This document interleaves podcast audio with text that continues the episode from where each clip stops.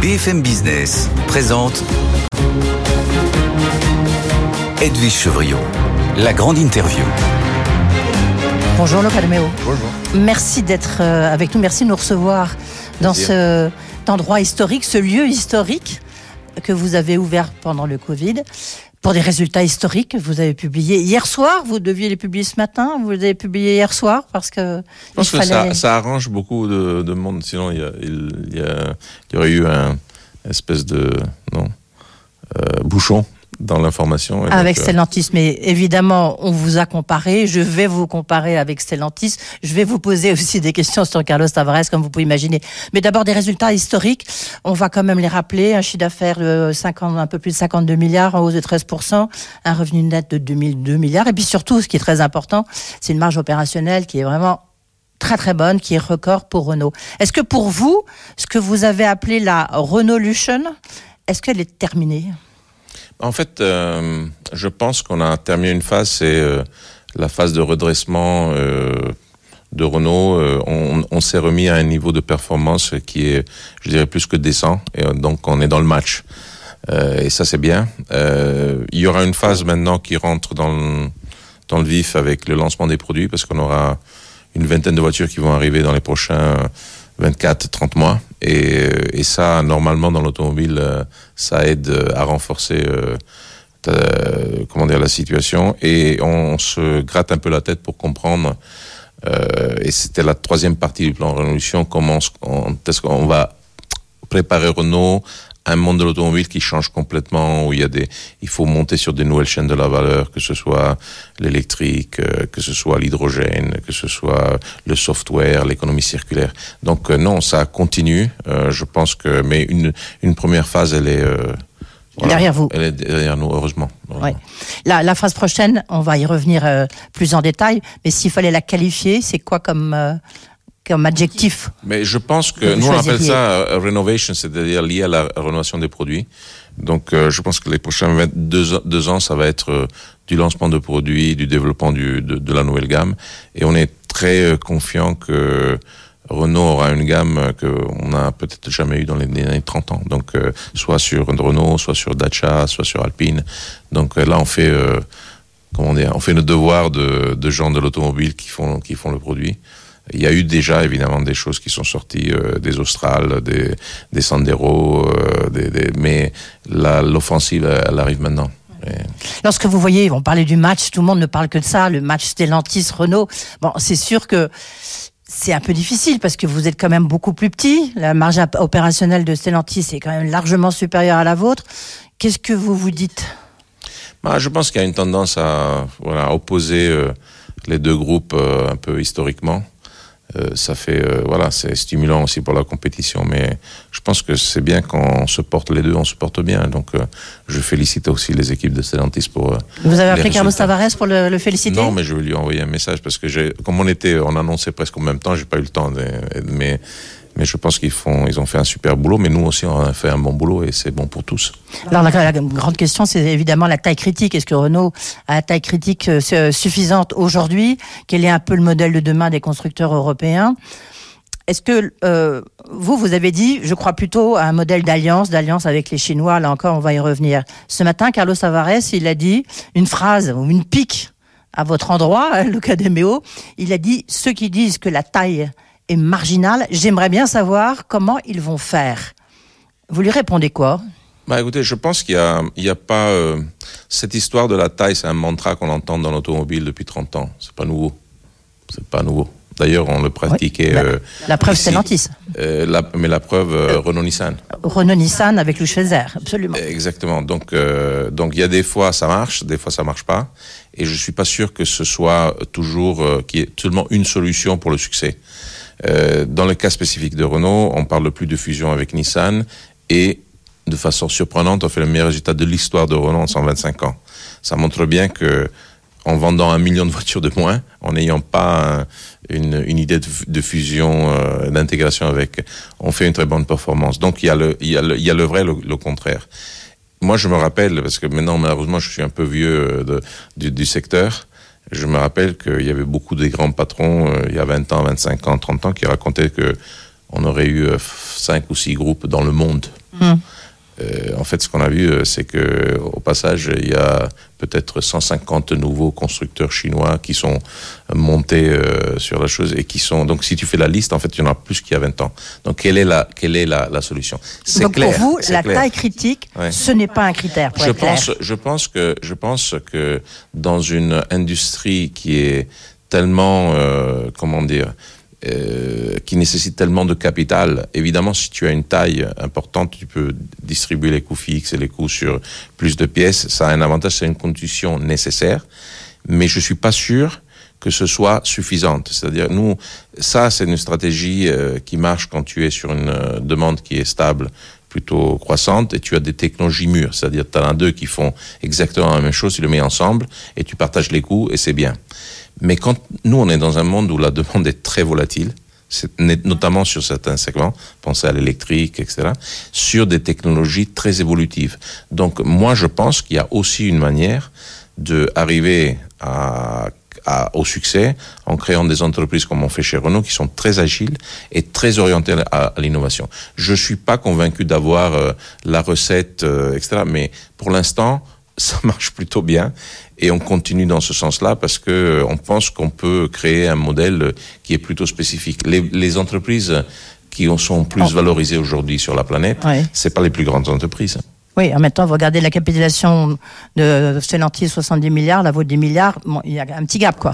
Oui, mais je regarde, je regarde une capitalisation de Tesla euh, qui vend Oui. moins de voitures que, que Renault On et est elle d'accord. euh, 100 fois euh, plus grande. Ça, ça, c'est notre histoire. Deux questions pour clore ce sujet. On vous verra jamais à la tête de Stellantis. Que vous y croyez pas Vous moi, croyez je- pas au modèle Stellantis, non Enfin, c'est ce que j'en déduis. non, moi je crois, moi je crois que Stellantis euh, c'est une grande entreprise, ils font du super boulot. Euh, mais franchement, je suis euh, très fier d'être chez Renault. Je suis euh, très heureux d'être ici avec les- avec l'équipe. On fait du bon travail.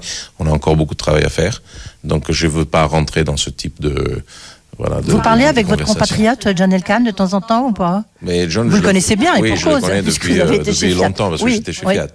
et vous avez parlé récemment avec lui? Euh, non, bah, récemment, dans les dernières semaines, non. Mais bon, des fois, on, on a des conversations, notamment pour la Formule 1, parce que on est dans la même, euh, disons, euh, petit groupe euh, des constructeurs de châssis moteurs, etc. Oui, donc ça, ça m'arrive. ouais. Et Juste, c'est presque une question plus personnelle, le cas d'Emeo, parce qu'on vous suit depuis que vous êtes arrivé ici en France pour diriger Renault.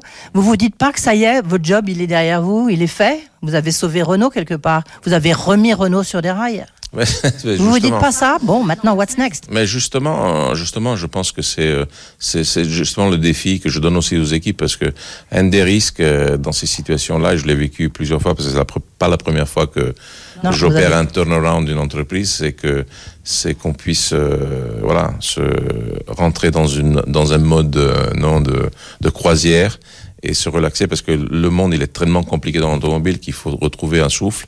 Je pense qu'on aura beaucoup de choses à faire pour le lancement des produits, mais il faut qu'on invente euh, la Renault Alors. de demain, c'est pas encore fait. Ok, alors vous, votre modèle, c'est un modèle d'alliance, notamment avec les Chinois.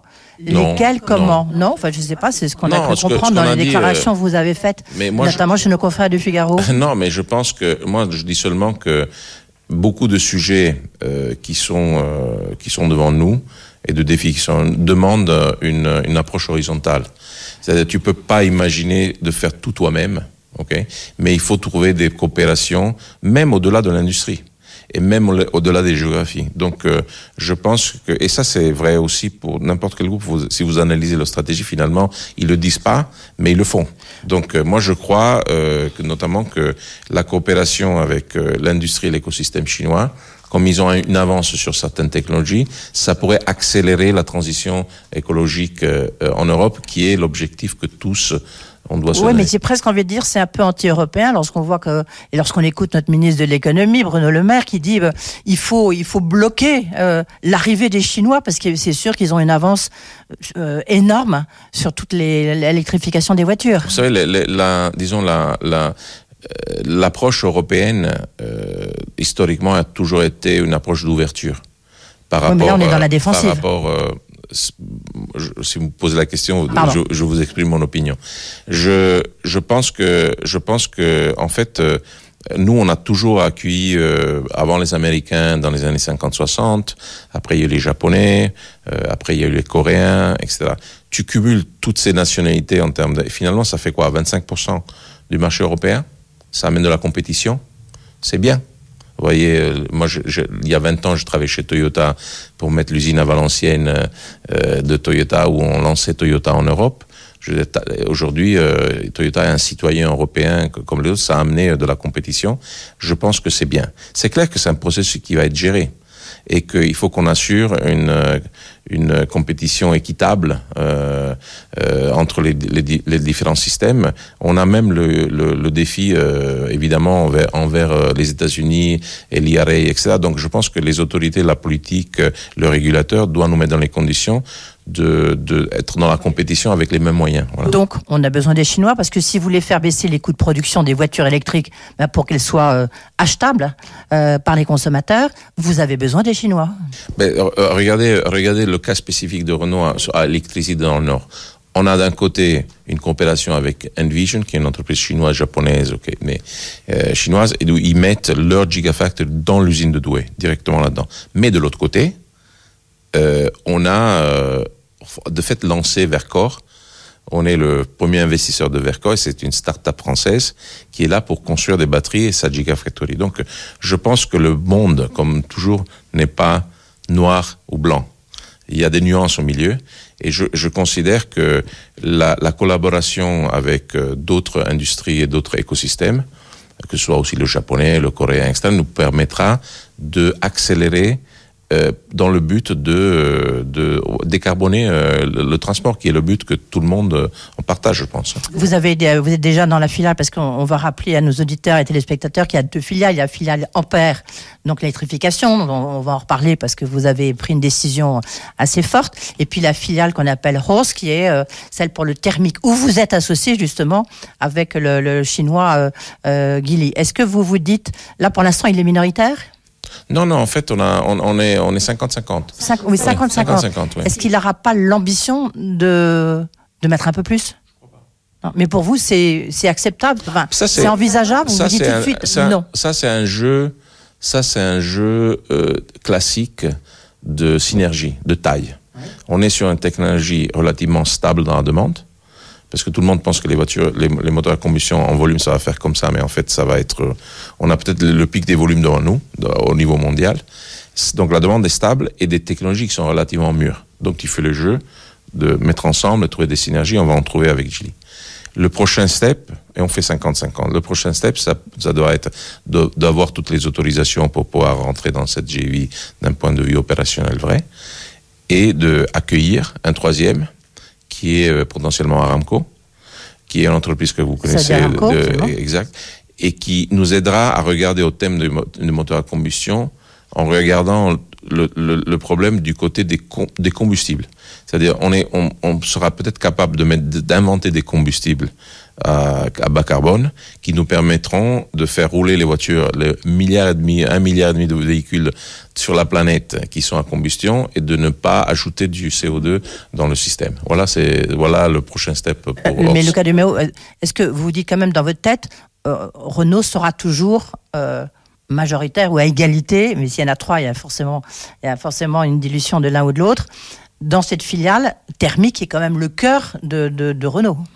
Ben, dans la perspective en Europe que il y ait un, un, comment dire une interdiction des moteurs à combustion, en 2035, on, on avait intérêt euh, évidemment à, à dérisquer d'une certaine euh, façon.